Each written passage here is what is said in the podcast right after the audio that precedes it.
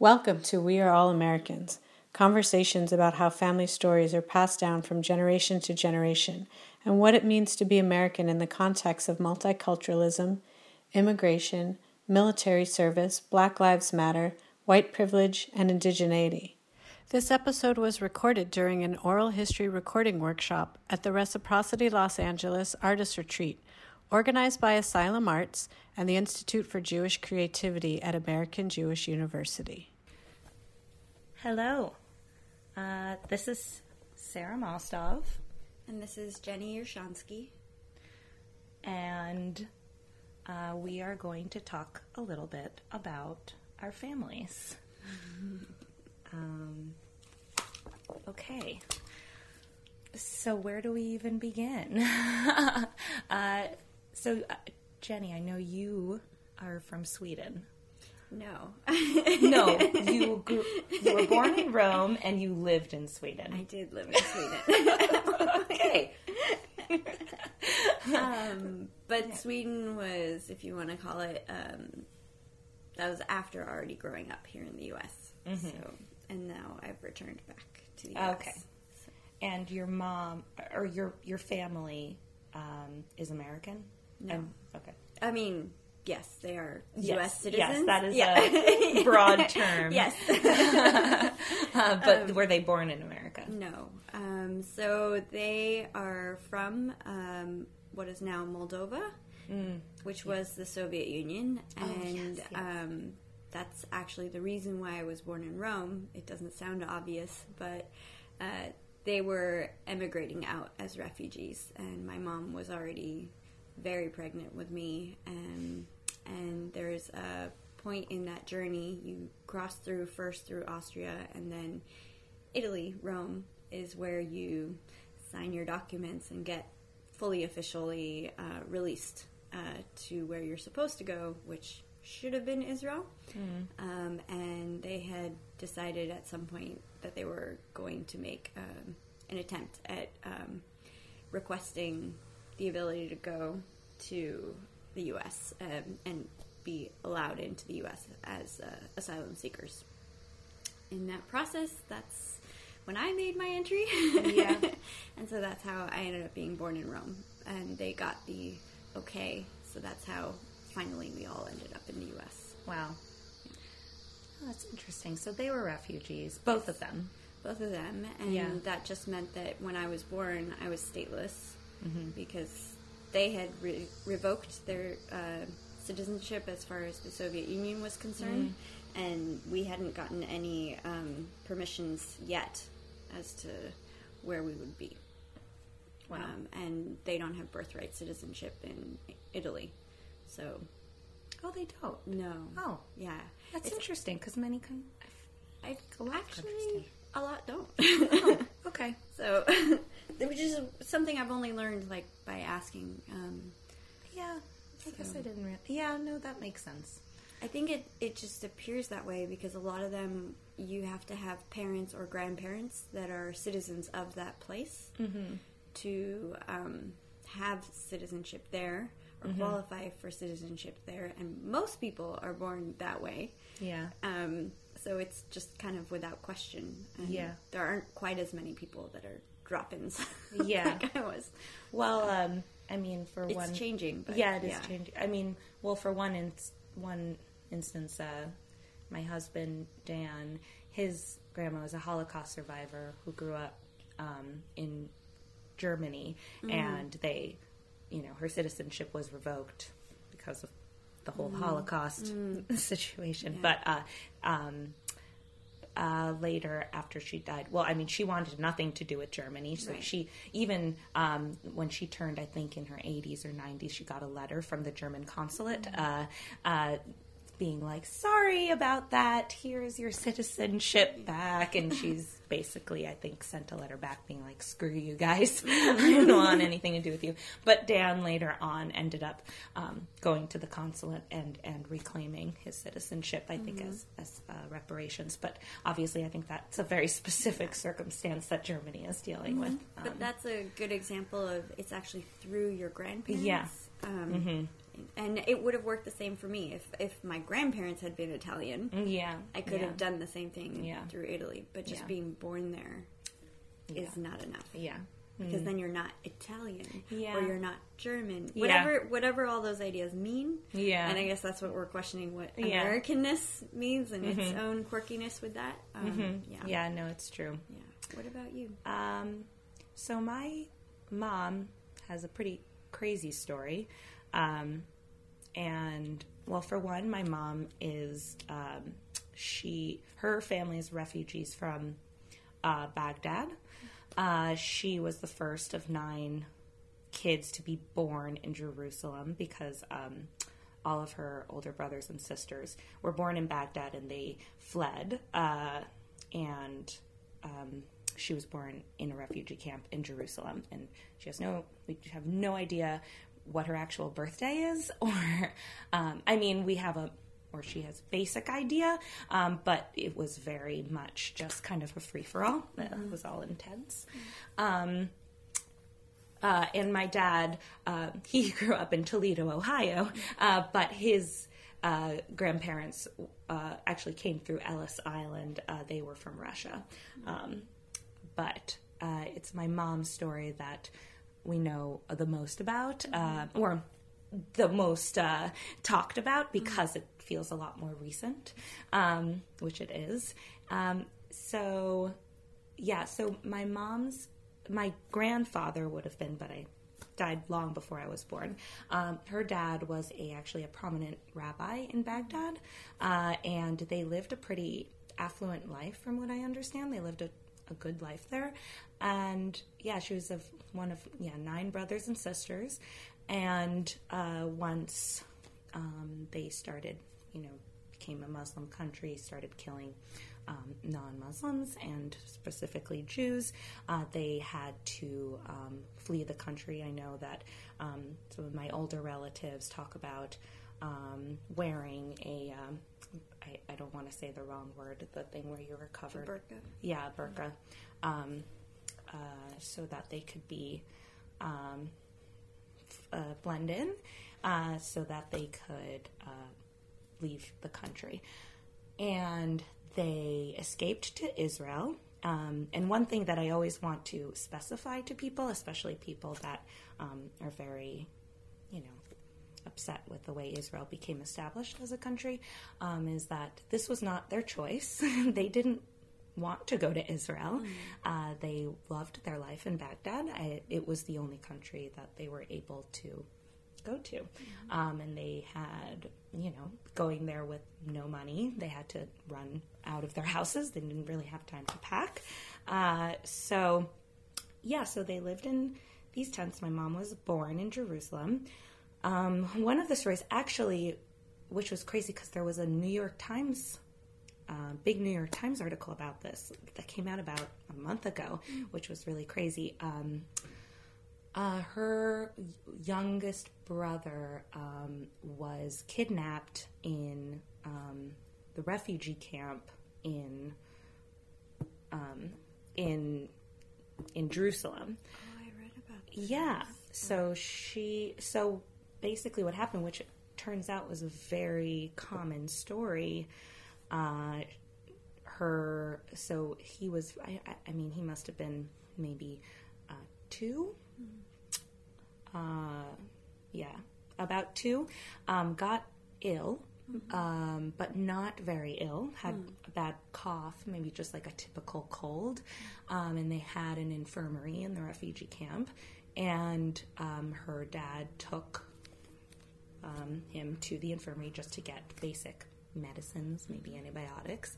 Um, they said, well, let's take the son um, and um, check him out and see, do some tests. So they brought him. Went behind a tent, you know. So the father was sitting there for a little while.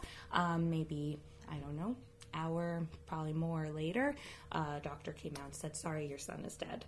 And they and he was of course shocked and mortified and was just you know he wasn't that sick. I just needed meds. I, I don't like how did he die? How did this happen? They're saying sorry he's just dead. And they're like well let me see the body if he's dead. And they were trying to get around it, saying it's not good to be around the sick body.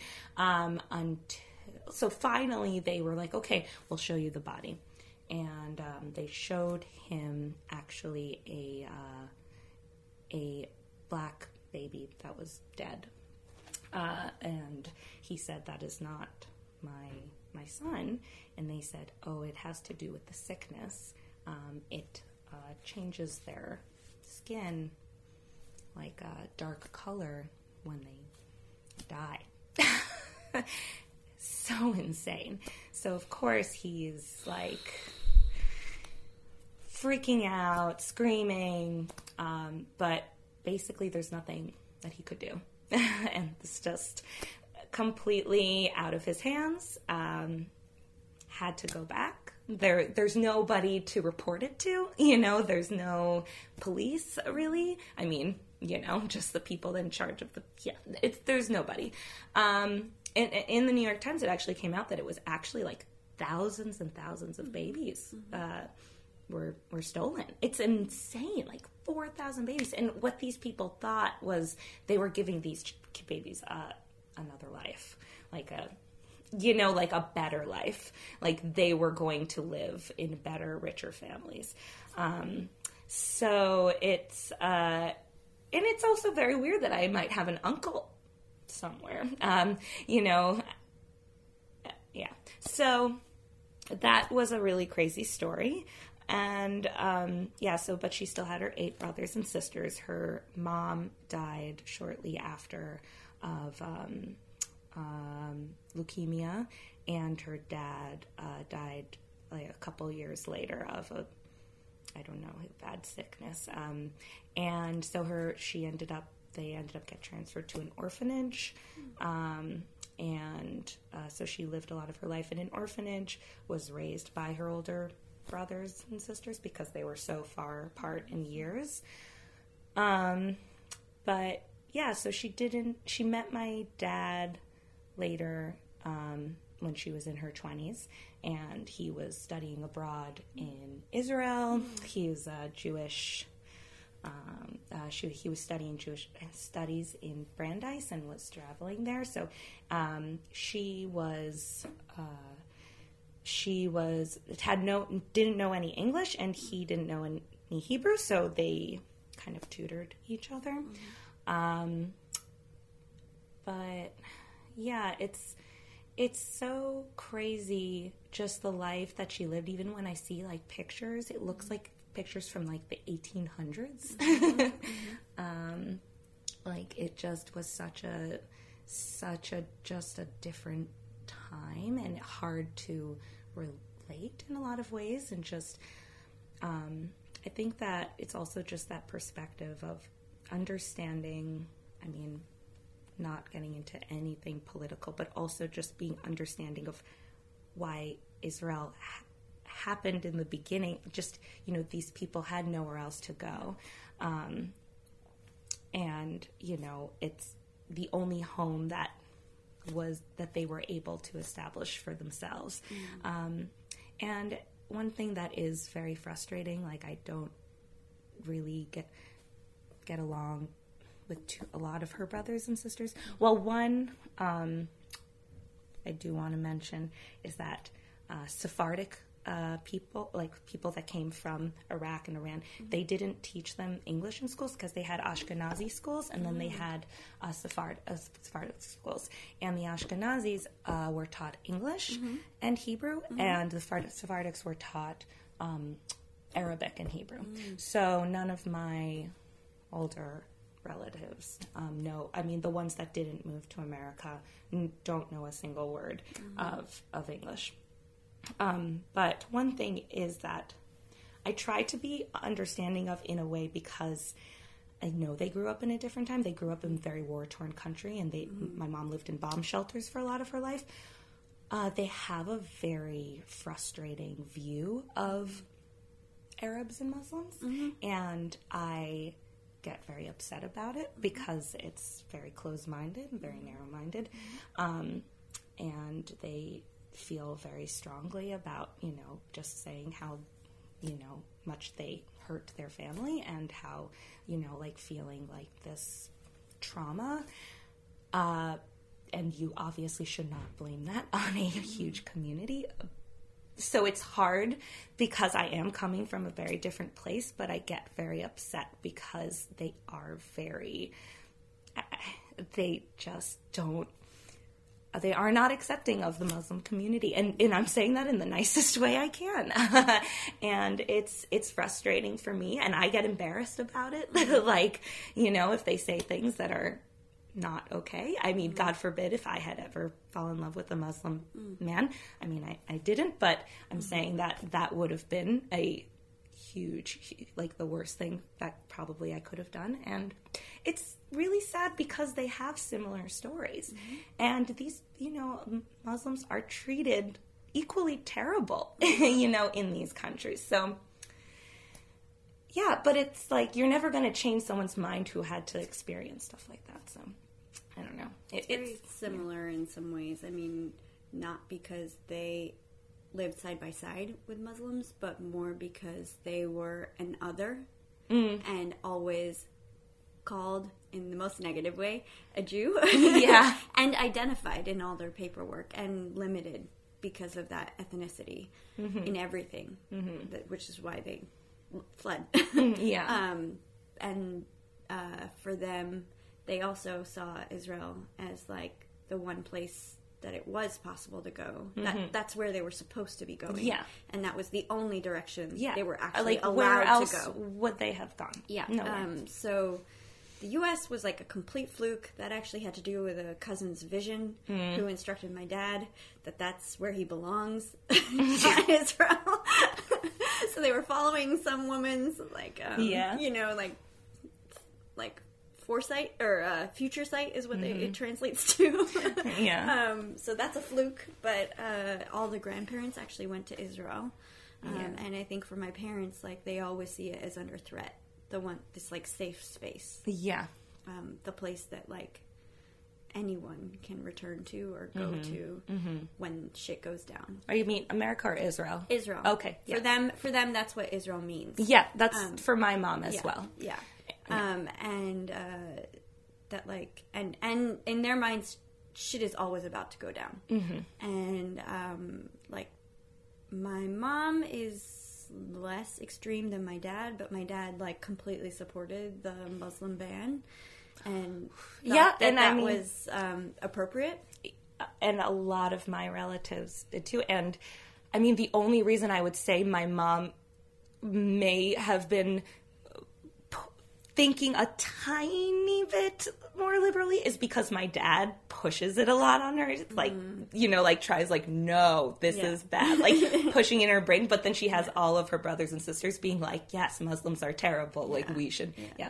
So it's, it's, it's, it's frustrating when you see that. I think it also helps that um, I've been able to talk with my mom more reasonably that it's not a Muslim ban. Mm-hmm. It's a ban against refugees coming from this country, exactly. and it is a m- predominantly Muslim country. That does not mean that the people seeking refugee status are, and most likely there's a lot that are not. And it's very similar to like why yeah. they had to flee um, because they were fleeing the dominant as yeah. an outsider. It, um, yeah, and I'm able to at least point to like some friends who, yeah, um, their parents left like uh, in the like Shah times, you know, or like mm-hmm. post Shah times mm-hmm. for those reasons, like yeah. being activists and things like that. So yeah, um, yeah, and it it is very frustrating knowing how what they went through as refugees and mm-hmm. having had that experience and that terrifying experience of your home not you not are no longer belonging in your home it frustrates me that they don't have a sympathy mm-hmm. for refugees going through the same thing they did. Mm-hmm. So that to me feels very hypocritical.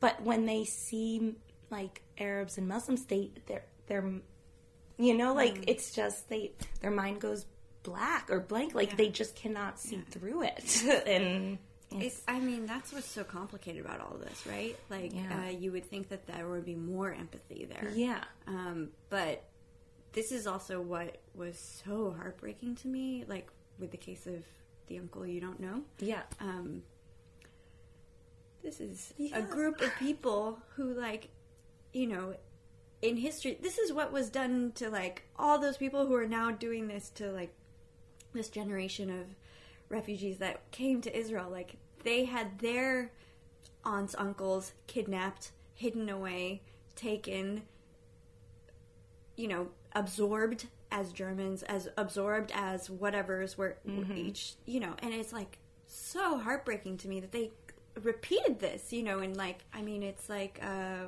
um gosh what is her name? Um the really amazing thinker um what uh she's a philosopher who basically like her reasoning for why Israel as a state was a problem in its existence she's Jewish Jewish Hannah Okay. Arendt um Oh, okay. Hannah Arendt Oh, okay. Um, I don't know too much about. basically her her idea is like the bully becomes the bull the bullied becomes the bullier so you can't help reenact the thing you suffered through it, it will repeat itself and there are many forms that we see that actually still playing out right now um like so frustrating. yeah but it's just like i don't even know how they explained it to themselves Yeah, to do that. I know. um, and how complicated that becomes like in the case of your mom and the whole family like how do you still hold close that this is a safe space when the evidence is right there very clear it's not Yeah. in, in the most intimate place like it, within your family like um yeah. that's so difficult it's, it's like so an abusive relationship you know like It is, and Like- I, I, yeah, and I like you of it stay with way. the evil you know because at least you know it yeah, because you're comfortable with it. Yeah. And it's just how you how you feel. Like yeah. And it's just and it is also hard like sometimes if I talk to my aunts it's just always the conversation usually ends with just saying like you don't understand. Like you don't know. Mm-hmm. You were raised in america where you know like like it's easy for you to say what you're saying having not lived what i lived. And i can't you know how do mm-hmm. you how do you rebuttal that? You know like because it's true. I i mm-hmm. haven't lived what they lived. But that's what's so frustrating. That's why i feel like history just is going to keep repeating itself because I don't know. I don't have the answer. Yeah. um, but yeah, no. but i think like sorry i feel like we've gone so far away but i think okay. i think that's the thing important. that's uh complicated because yes i wasn't technically born in the us but that is where i grew up but i feel like i grew up here with this veil Mm. always very clearly like sort of filtering my experience through that Mm-hmm. of what this whole other life um, through my parents because that's like home that's the world for you it was a little tempered with your Yeah, dad yeah. um, but like you know like we haven't even spoken about how you were raised religiously and Yeah. why and like But also, yeah, and just knowing that like I was different from the other Jews, Yes. or feeling like I was different because I wasn't an assimilated American Jew. Exactly. Like even though I was, I am, and you know, my mom became a citizen. Like I am American. I was not treated American. Mm-hmm. like mm-hmm. um, mother, like the mothers of the families and the such. Like they saw me as a kid of this foreign woman that barely could speak English. Mm. And so, like, I wasn't really treated the way the other Jewish communities were treated. Like, you know, because in New Jersey, like, the Jewish community is very, it's not like, you know, like Sweden, where, mm. like, being Jewish is weird. It's mm-hmm. not weird there. Mm-hmm. It's just, but it's very specific kind of Jewish. and this is why like our exercise last night i don't know how you were feeling about it but like um, sure there's one way that a cop may look at you but like that doesn't mean that you're experiencing the world that way.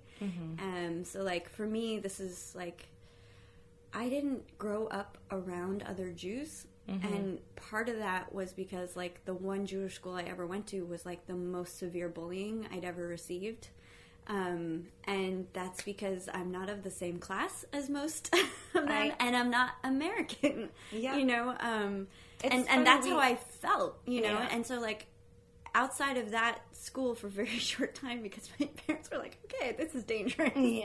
Um, uh, all of my friends have been immigrants, which in this context has mainly meant um, yeah, definitely not Jewish, but like um, you know, like Asian and Latino and Yeah. you know, or Latinx, That's- like yeah, That's funny that you say that. Just, I feel I had very similar. I was bullied a lot um, by Jews. Um, I mean, I didn't. I, I went to a yeshiva. They pulled me out because it was so hard for me, um, or because I felt very um, ostracized because I wasn't enough for the Jew that I had to be. And then even when I was transferred to other schools, I was bullied a lot by Jews, and I was also bullied a lot by I don't know everyone.